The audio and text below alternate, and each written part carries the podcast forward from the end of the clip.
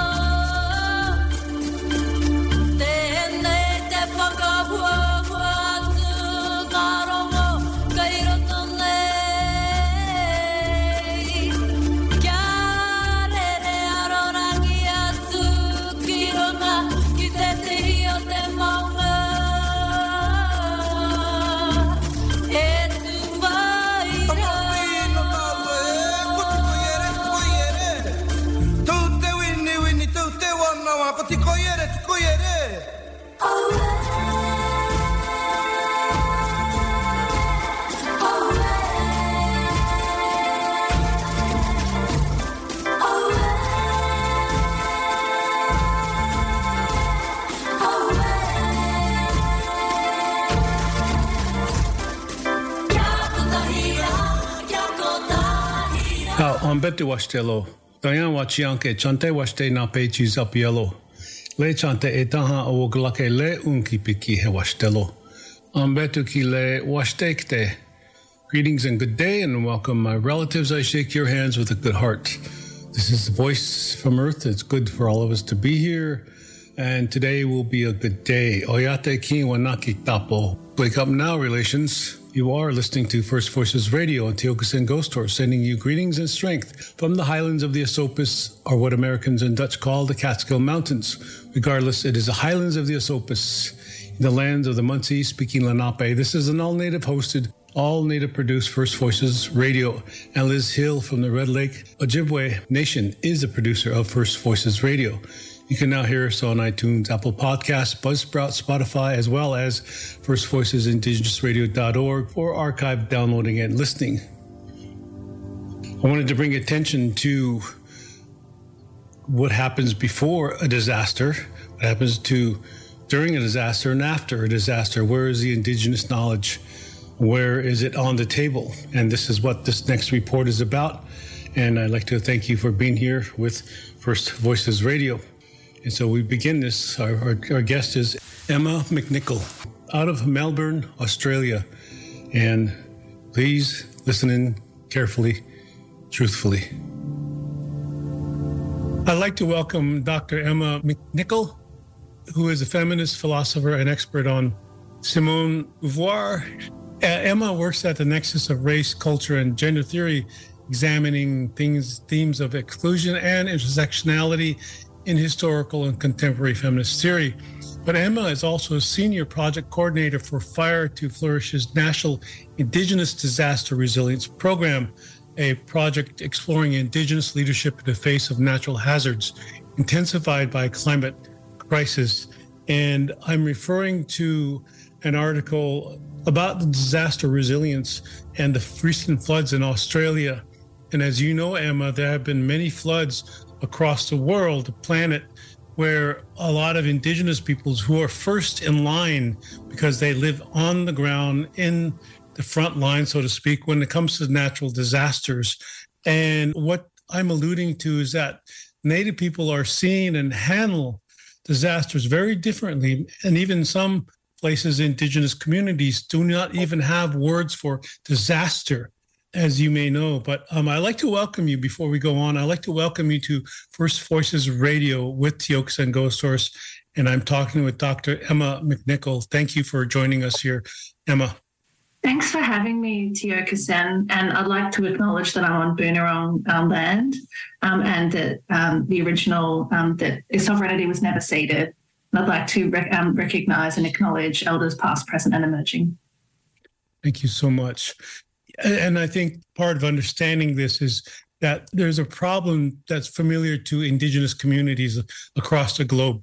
And there's not enough for me as an indigenous person. It's not, it is primarily a non indigenous led response when it comes to natural disasters. And the recent conference, you were just that with uh, other Aborigines in Australia. Speak to this, and and can you continue that thought and why there is not Indigenous responses or even at the table with Indigenous responses?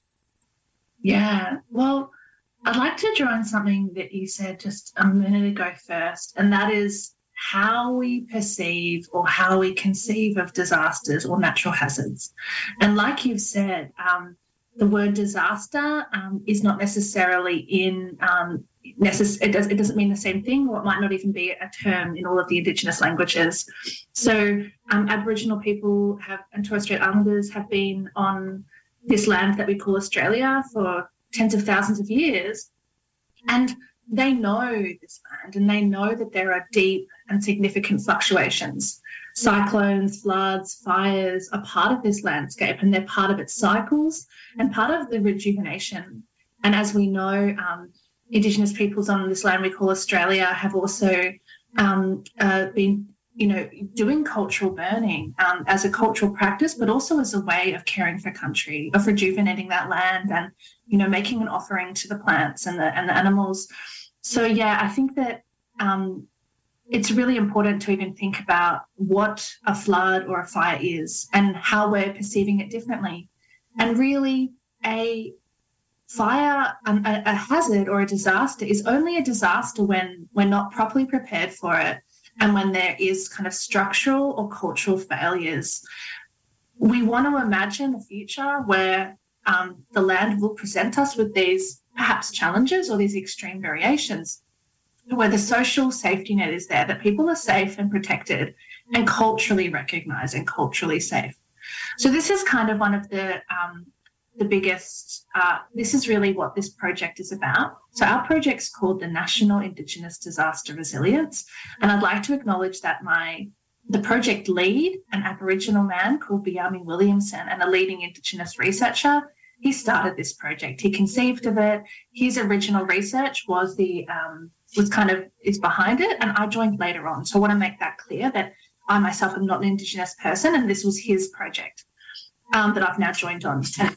And this, um, and so last week we we ran, um, we had a the National Indigenous Disaster Resilience Summit.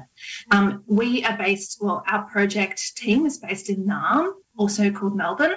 And this summit was in Meanjin, or um, what's commonly known in, in colonial language as uh, Brisbane. So we had 230 Indigenous and non Indigenous um, practitioners, um, academics, community leaders um, in the disaster resilience space come together I guess what's really important is that a lot of these people, a lot of the speakers that we had, aren't even formally employed in this space. They were Indigenous people that simply roll up their sleeves and protect their own community. They know the country, they know their community, and when there are structural failures um, regarding the safety and knowledge of Indigenous peoples, they have taken the lead. They've helped each other. So we know that um, that there is a huge disparity in the way that um, Indigenous peoples in disaster resilience and emergency response and recovery in Australia, we know there's a huge difference in the way that they're honoured, respected, and cared for versus the actual fact that Indigenous peoples in Australia tend to be rolling up their sleeves and actually leading the charge. They're not getting remunerated for it, they're not getting recognised. The local council, for example, in the case of the Burketown floods, didn't only not support the Indigenous rangers when it was happening, they themselves were slow to act, slow to respond, but then they also sort of erased the contributions and efforts of those Indigenous rangers after it occurred. It took a long time and a, and a fair chunk of media attention before they had to reluctantly admit, thanks, boys, you really led the charge. You talked about maybe the response of governments and organizations that are responding to more urban areas, maybe possibly, but indigenous communities are often isolated and more remote. They don't have um, the, the, response time, so to speak, by these governments. And I'm wondering if that has anything to, to do with their being overlooked. Of course, that answer is, is uh, misunderstood. But I'm also wondering this indigenous leadership and experience during disasters, because as you mentioned, they they have persevered over thousands of years and now the weather is becoming more severe and unpredictable. And and I'm hearing that you're saying that there's a coming together with 230 at this conference you were talking about. And how are the indigenous responses and solutions being brought to the table, so to speak, Emma? Um, I guess they're not being brought to the table. So that's what our project's trying to do. Which um, we know that it's happening. We know that there's this incredible um, Indigenous community leadership, but we know that it's kind of being ignored. And so the kind of the main goal of our project in a lot of ways is to make sure there is appropriate recognition of that incredible Indigenous leadership and to make sure that they then receive the infrastructure that they need. You know, the, the Burketown Rangers said simply while they while their community was flooding and while the official channels didn't do anything and the Indigenous Rangers just came out and saved everyone or saved the day, we know that they simply said, you know, if we just had a little bit more, you know, if we had a few boats, we'd had a few better cars, you know, we could have even done more. You know, so it's about recognition, some kind of material infrastructure. Um, but yeah, then there's also this this question of um, yeah, why have why have Indigenous peoples been forgotten in emergency relief and disaster management anyway? And like you've mentioned, Tiokasin, there is a question of geographical location. And while, for example, a lot of um, Indigenous peoples in this land we call Australia live in urban and dense spaces such as um, Western Sydney, um, however, yes, there are a lot of um, Indigenous people who are still out on country in relatively remote places. So yes, these um, there is this. It is possible to um, infer that emergency services are not aware of their whereabouts or that they're hard to reach. You know, they're kind of remote locations. And we do know consistently that there are kind of forgotten um, local government areas and forgotten areas that are neglected in emergency relief. But I guess that's still not really a reason or appropriate excuse. We need we need to have communities on the map. We need to we need emergency relief to establish pre-existing relationships with these communities so that when the moment comes there's a dialogue that's already started one of the biggest issues that we've heard about is that understandably indigenous peoples here in australia don't always have um, um, uh, a great trust in state authorities. We know that's very well founded, given um, you know the way that the state apparatus has um, been a force of great violence against them. So then, in these times of emergencies, the cops or the firemen or whatever will rock up and tell them what to do, and it's a top-down approach. It's bossy, it's didactic, you know, and it doesn't go all that well. We've even heard stories where there's been questions of child custody brought into it. And that's a hugely um, sore, hugely um, traumatic history of the state removing Indigenous children. So there's been these threats that we've heard in all different areas in Australia where police will say, or the local authorities will say, you know, if you don't evacuate now, we're going to remove your children. So these really um, tr- disgusting, traditional, um, you know, colonial, violent kind of threats come back up in these moments. We know, understandably, when there's a fire, there's a flood, everyone's stressed. Okay, that's okay. Um, however, we, we are encouraging non Indigenous government agencies to establish a relationship before. There needs to be, um, you need to reach out, you need to have relationships, you need to have respect, and you need to treat people with dignity if you expect them to follow your bloody orders. You know, and I think about Indigenous voices and authority, as as article states, is one of the things I talked about or think about is that, of course, we can say how do Indigenous communities recover from disasters as they have been in time have meted that aid to themselves to the land? And then I can see Indi- Aborigines sitting on the hill and watching the, the city get flooded down below, and yet there there is not uh, in a sense that in, indigenous traditional knowledge is not applied to why build down on a on a floodplain, but also it's sort of a matter of some debate why indigenous knowledge is still again debatable.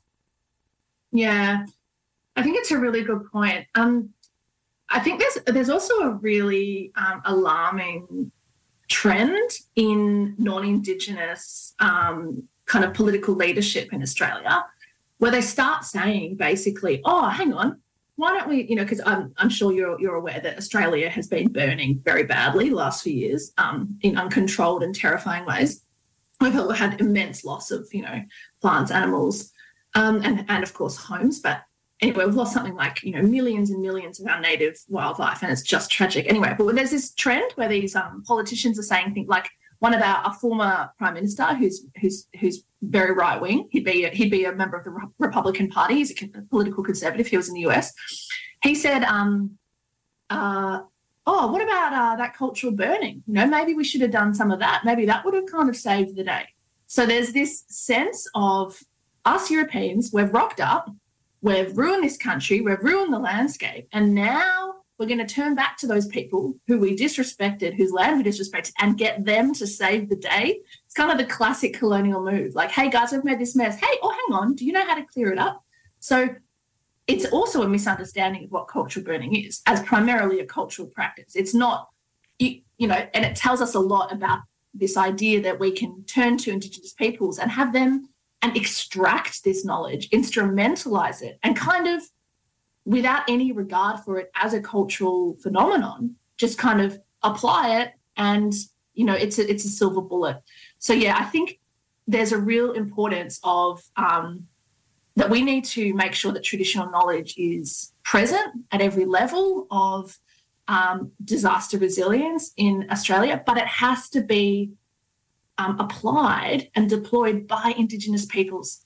You know, because my my mob we just get it wrong basically. We're, we're going to be extracting it applying it and just kind of you know thinking we can just kind of pick it up and, and use it a little bit. And that's of course not what traditional knowledge is like or what it's about. Yeah. wow thank you for that. Um i'm thinking about the you know like when when something happens in in the, the modern culture uh, in the us and probably in australia and any place in Occidental Europe and in America, maybe Australia too, is that once a disaster, natural disaster happens, people you often hear it, the the motto or the the mon- mantra of we'll build back big bit we, we will build back bigger, better, stronger.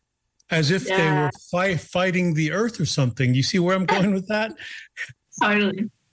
Yeah, it's um it's really scary, like the, the, the how few lessons we're learning. You know, build back better, stronger. I, I went to a panel on, um, you know, converting to green energy or whatever it was. It was about climate crisis last week. And this guy from some senior guy from Volvo or one of these car companies talked about the need to convert all of the trucks to um, what was it to you know to electric what he didn't take in mind or what he didn't raise was the fact that we live in this giant country, Australia, and people tend to, or primarily live on the outskirts of it. He didn't never raise the question of whether we in fact need all these trucks running and whether we all should expect, you know, asparagus in May and tomatoes in December. You know, we can't expect everything that we've always got. We shouldn't be able to walk into the supermarket and get meat and fruit and veg that's out of season yes, it's good if uh, if trucks are converted to um, electric, but we also should stop running so many trucks. and this whole idea of you know we'll build back better. Well, hang on, how much do we need to build back? And if we're going to really do things better, can we do things more respectfully and thoughtfully, and maybe a little bit more, more modestly? Um, when we're talking with Indigenous peoples about their um, their experience of fires and floods and cyclones and this um, psychology of um, disaster um, response is really telling in terms of there's a real priority of what to protect. And the colonial mindset is protect number one, lives, number two, property, and then kind of flows down from there. You know, country or what we call country and, you know, animals and plants is far down the list. Whereas in at least from um, some of the Aboriginal people that I've been talking with, their first thing to protect is country, you know, and we the a disrespect to country is a disrespect to everything and everyone. You know, it's a it's a it's a spiritual hit, you know. Yes. And we also know that, um, you know, I met a guy from um, uh, an island off Meanjin, which is which is in colonial English called Stradbroke Island, but it's called Minjerribah in in um, Indigenous language, and he said that um, there were only two houses on the island that burnt down in the fires a few years back, and his were one of them. You know, so there's also this this sense that, um, not a sense. It, it seems pretty likely that there's that there's a racist logic to not only protecting properties, but which properties to protect. So it's the Aboriginals guy's house that doesn't get the fire truck. Or in another community, we heard about um, you know the local school getting saved. Fair enough. The local hospital getting saved. Fair enough. But the Aboriginal Cultural Centre, who cares about that? You know, there's this sense that there are some structures that matter and some that don't, and some homes that matter and some that don't, um, which is of course pretty scary. Um, but yeah, I mean that, and that's not even, and that's only when we're actually talking about visible property. The really, the even bigger issue is the fact that your average non-Indigenous person, um, and they're don't forget they're in a state of crisis, can't actually see. They don't know that country. They don't know in other ways, what a what a spiritual or a cultural artifact is or looks like. You know, so yeah, it's um, we've got this huge kind of disjunct where we really need our emergency services and disaster relief personnel to do a deep um, a deep dive into traditional knowledge, to really listen and engage, um, and try to kind of abandon their top down approach or re- revisit it and really learn from the cultures and the communities that they're meant to be protecting about what what that community actually wants to be protected. You know, what's important to them, what's of value to them and you know there are there are sp- specific trees that mean everything to some communities, and you know your average white non-indigenous fireman in Australia's got no idea that that's an important tree, let alone you know the question of whether the you know the cultural um, uh, meeting centre is is is more important than the supermarket to those people. You know. We're speaking with Dr. Emma McNicol, a senior project coordinator with the National Indigenous Disaster Resilience Project. And we'll be right back with our interview with Emma McNicol on where is the table for Indigenous peoples when it comes to natural disasters before, during, and after. And we have a few ideas, so stay tuned for us for First Voices Radio.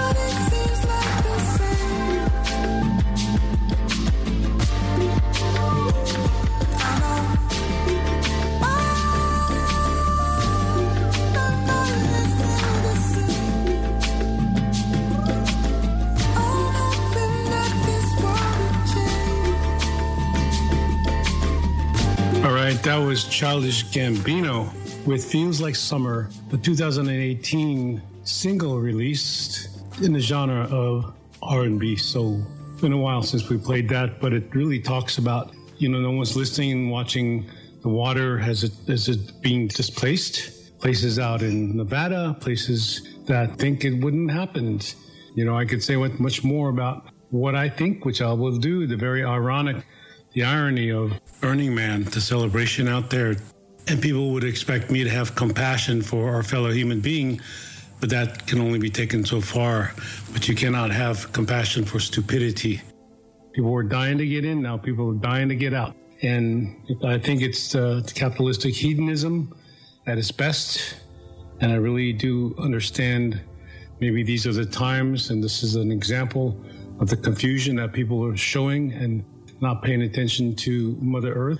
They should be gathering there for Mother Earth. They should be 77,000 people gathered at Standing Rock for the earth, for water, not for a celebration of having fun, because you can as capitalists. And keeping in mind what happened to our brothers and sisters Kanaka Maoli out in Hawaii and the response.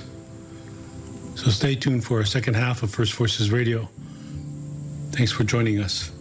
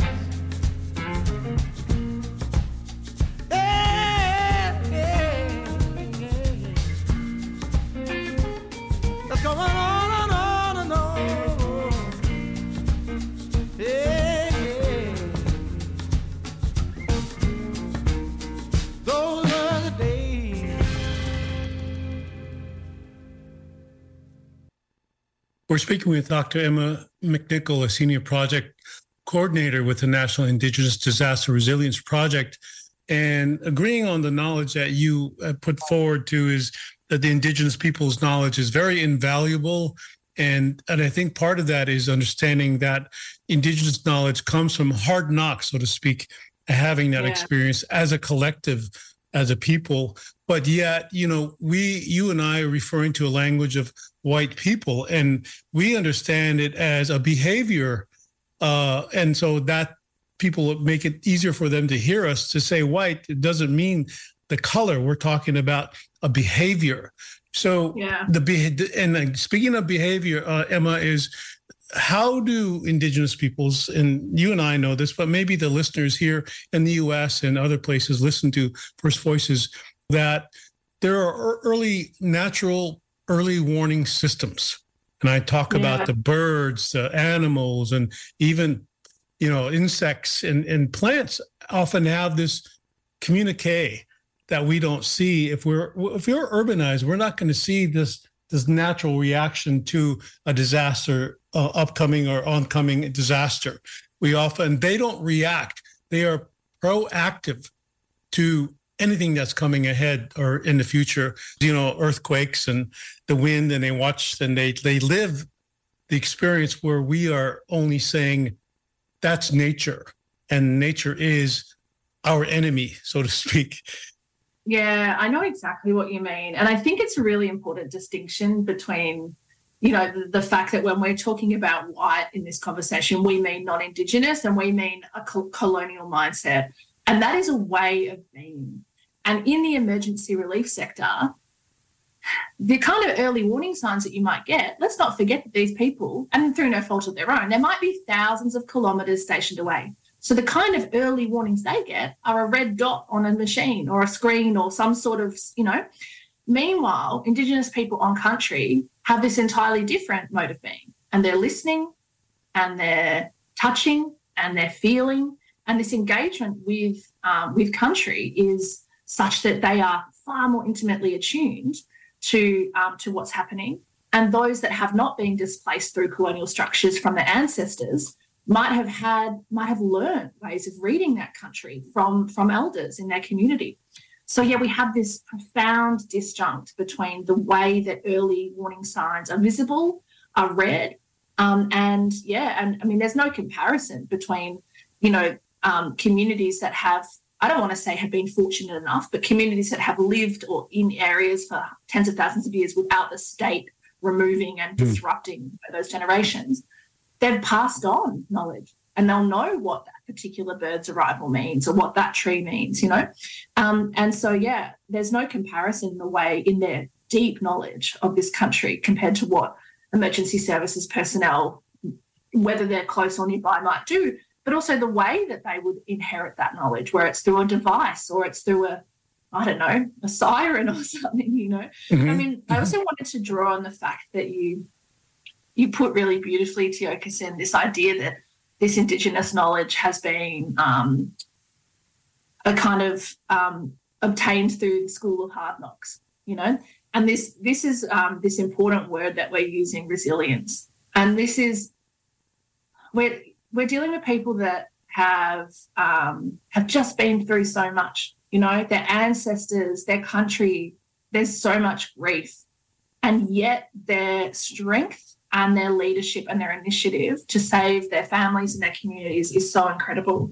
So, um, yeah, there's this resilience of, you know, the fact that in many ways European colonial violence has has sought to eradicate Indigenous peoples from this land in many mm-hmm. different ways, but they're still here and they're proud and they're saying, you know, I'm, st- you know, this is mine, you know, I'll, and, and not in an appro- in not in a way of appropriation. You know, I was having a beautiful conversation with um, to Aboriginal um, community leads last week uh, after our conference, and they said um, there's a huge referendum that's about to occur in Australia where we're deciding whether to give um, uh, Aboriginal people uh, a voice, um, an official voice in the Constitution, and this has this has has unleashed a huge amount of violent um, racist rhetoric, particularly from our kind of desperate right wing party who's who's failing a little bit they're you know trying to get some votes and get popularity by saying terrible things. So they're suggesting or they're claiming that if we give Indigenous peoples the right, the, this this special advisory group,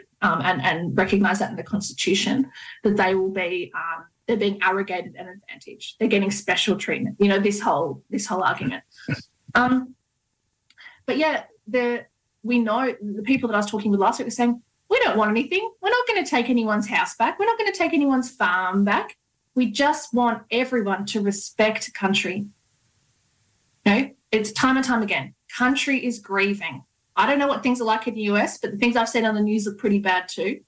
Um, I remember even, you know, Kim Kardashian, her house nearly burnt down. But I think she got to commission her own um, fire engine, didn't she? Her and Kanye got to protect their house in a special way. But we've got we've got this the elders that I'm speaking to keep telling us country's grieving we're in a state we've treated it too badly for too long and it's hurting and we need healing processes that will honor that country but also that will recognize um, every engagement with indigenous people and with communities that is meant to be part of emergency preparedness needs to prioritize healing we can't you can't rock up as a white copper bang on the door and say all right there might be a fire later this summer you know, you better listen to me when it happens. it has to yeah. be.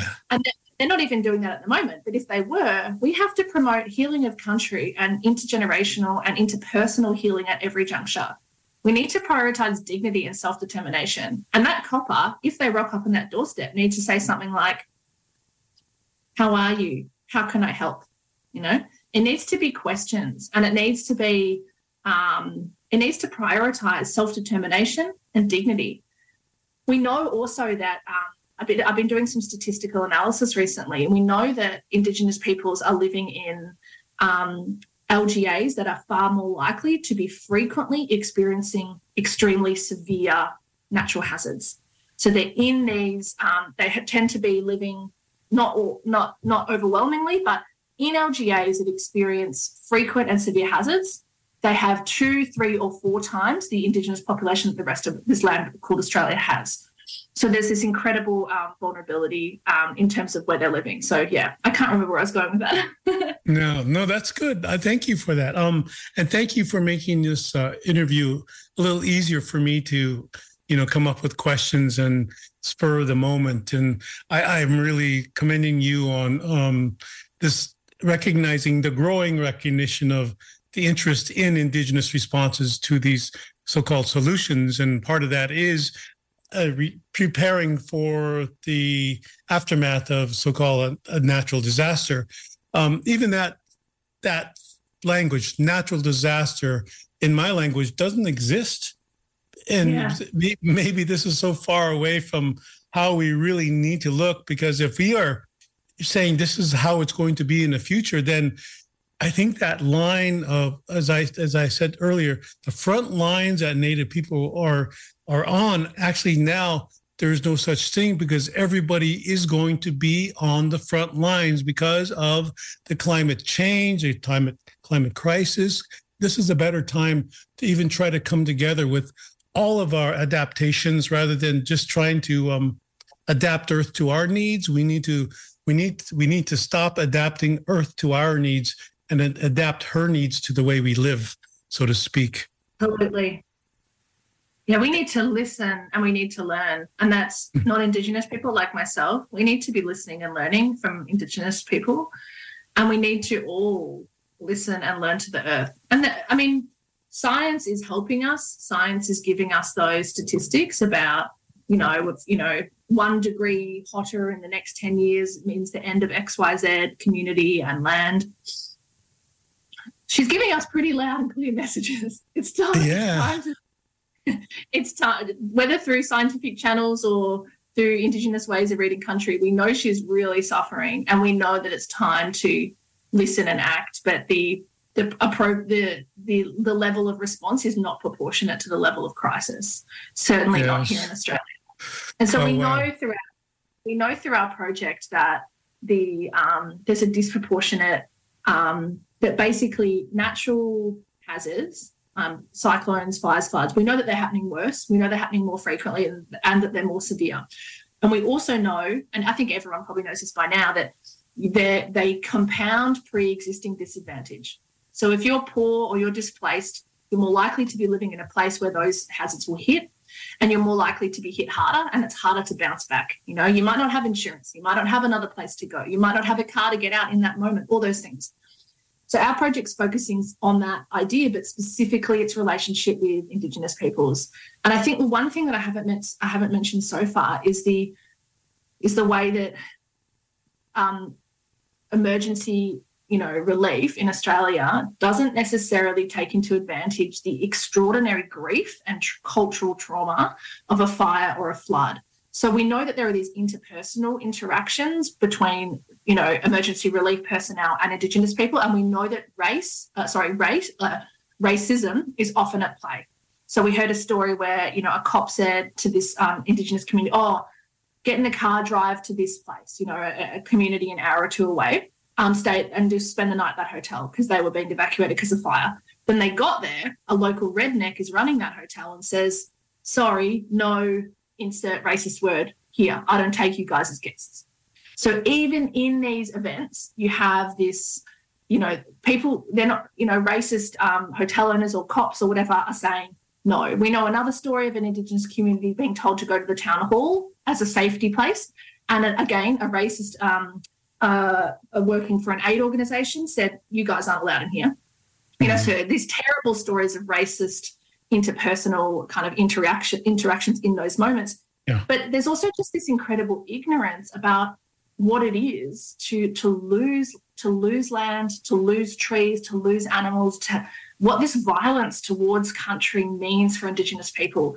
Um, yeah. Because my lot, we don't get it. We've, we've, come and we've built these stupid buildings, and we're, we're you know driving our big trucks, we don't understand in our way of being what this disrespect means and what it feels like to those to indigenous peoples who are connected you know who who the trees are a family member to and so yeah, there's this. I think in a lot of ways that that cultural trauma and that grief of the natural hazard, particularly because these natural hazards are in large part climate crisis created, or at hmm. least climate crisis intensified. Have you know we're not aware of that or we're not feeling it, and it's definitely not part of our kind of our relief and our planning systems. Yeah, wow. It's such an honor to hear your thoughts and thank you for filling in, so to speak. But I don't think you need to say that. I don't need to say that because I think all of our, our thoughts or knowledge are important because we, as human, the human species, you know, we forgot some things too as Indigenous folks, but also the folks who think they forgot really just need to remember and follow that Indigenous knowledge that's out there in those communities that we kind of marginalized, right? And I think it's it's involving the observation of of the so-called environment, but of Earth, Mother Earth, to a lot of Native peoples in the Western Hemisphere, North and South America. These things are happening as much as they are in Australia, and this is why I want that common research that you come up with. Um, uh, it's a theme amongst what we need to talk about. This consciousness that you bring, Emma, this needs to be out of that container rather than just a load of materials to rebuild. You see, and what we're doing now is is going beyond um, the science of it and the experience of indigenous peoples now is much needed. And I thank you for being there um, and being among the thought the thoughts that are being originated now because we need to become more than just reactive. We yeah. need to be of influence and really include Native people rather than including them and then putting them in on the the right corner of our box of inclusion. They need to be in and and no matter how long it takes, because Earth is not going to hold up, or at least we won't hold up if we don't have the protection of those indigenous people's knowledges. Wow, that's a lot of words. And it, but it's an honor. It's an honor. Do you have any last thoughts that you could maybe give to the folks out there? Yeah, well, I think what you've what you've just said. Um, one of our keynotes that we had come over from Aotearoa, or commonly known as New Zealand, um, Associate Professor Denise Kelly. She said, "Indigenous people don't just need a voice at their table; they need to be setting the table." And I think that that's in, that's a really elegant way of putting it we know in this day and age we've got cynical corporate structures that enable you know the token indigenous person or the token woman to be on a board or whatever and they pat themselves on the back and they say hashtag diversity or whatever hashtag inclusion. But um, we know that those voices one voice is not enough and it's an immense um, violent pressure against this one person to represent all their peoples we don't need emergency personnel just to simply go, you know, to have one token Aboriginal person um, in their local community discussion. They need to change that dynamic. They need to flip it and they need to say, hey guys, I know you're already running a show, you're doing a great job. How can we help? What do you need from us? You know, it's recognizing that leadership that's already there, recognizing and honoring that incredible resilience and the fact that people already know their own mob I don't know what you guys call mob um, over there. Like you put iwi in um, in Aotearoa mob. What do you guys call like your community in in in US? Um, it depends really. So. Oh, okay. yeah. yeah. yeah. The, um, yeah, and it's just about flipping this, flipping the dynamic, and it's not talking down to people. These are incredibly resilient. These are the original custodians yeah. of their land. Yeah. It's yeah. dignity and humility, which we all know is not the strongest the police. yeah, um, yeah. And, and saying, hey guys, um, you're doing a great job. What can we do to support you? Um, and elevating that to that position of um, of authority that they've already taken. They're already looking after each other. They're already looking after mm. themselves, you know. Yeah, and um, yeah. yeah, so yeah, but yeah, I think that Denise Kelly put it right. It's not a voice at the table. It's about making sure that Indigenous people are setting the table. Mm, thank you so much for that. Those good thoughts, and um, it's very nice to hear you all the way in Australia. And um, what part of Australia are you speaking from? I'm in Naarm um, or Melbourne, so in the south. Um, I'm on Boonwurrung country, so I'm down on. Um, uh, I live on the bay, um, so near the ocean, but it's a pretty. Uh, I still get in the water because I'm a water person, but it's but a lot of people that I've, I've come up, I've encountered at work say don't swim in that water. it's pretty oh, polluted. Oh, I see. Yeah. Yeah, yeah, I'm, I'm, I'm, close. It's very urban where I am. You know, it's uh, five kilometers right from the middle of the CBD, um, the, the central business district. But it's um, yeah, it's, it's, there's a lot more greenery, and we've got the ocean. It's a pretty mm. bad ocean, but there's there's water. I think I think from the I've been to America, but not to LA. But it kind of looks a little bit like the beach in some of the parts of LA I've seen, where there's yeah. a little bit of stuff washed up sometimes. But but thank you so much for for being here, and um, maybe we'll talk again in the future. But for uh, responding to the call that uh, we need to hear these voices of how we are coming together with the design that we need to come together with is all the voices, including and not marginalizing Indigenous peoples no longer. But thank you for adding that and your enthusiasm. Big thanks, Emma, for being here. Oh, it's been it's been so nice talking to you, Tiokasin. Thanks for having me. Um, and for letting me talk about this project that was originally founded um, and, and, is led by my Aboriginal colleague Bhiamie Williamson. Um, it's really great to. We know that there's a burgeoning um, international movement regarding the need for um, recognizing pre-existing Indigenous leadership in disaster resilience. So it's really cool to um, cross the ocean. I don't know. I don't know how internet works, but let's say we are, yeah, yeah, yeah. and, have this have this chat. So thanks yes. for having me. That was Dr. Emma McNicol, a feminist philosopher and works at the Nexus of Race Culture and Gender Theory, examining themes of exclusion and intersectionality in history in historical and contemporary feminist theory. Emma is a senior project coordinator of Fire to Flourish's National Indigenous Disaster Resilience Program, a project exploring Indigenous leadership in the face of natural hazards intensified by the climate crisis. And Emma spoke to us from Melbourne, Australia, to bring attention to the bias, the dismissing, and the complete lack of recognizing Indigenous knowledge before, during, and after so called natural disasters. We'll be right back. This is First Voices Radio. My name is Sen Ghosthorse. Thanks for joining us.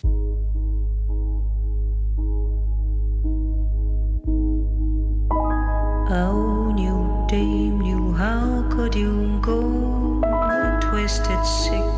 but I'm on the floor. Come rescue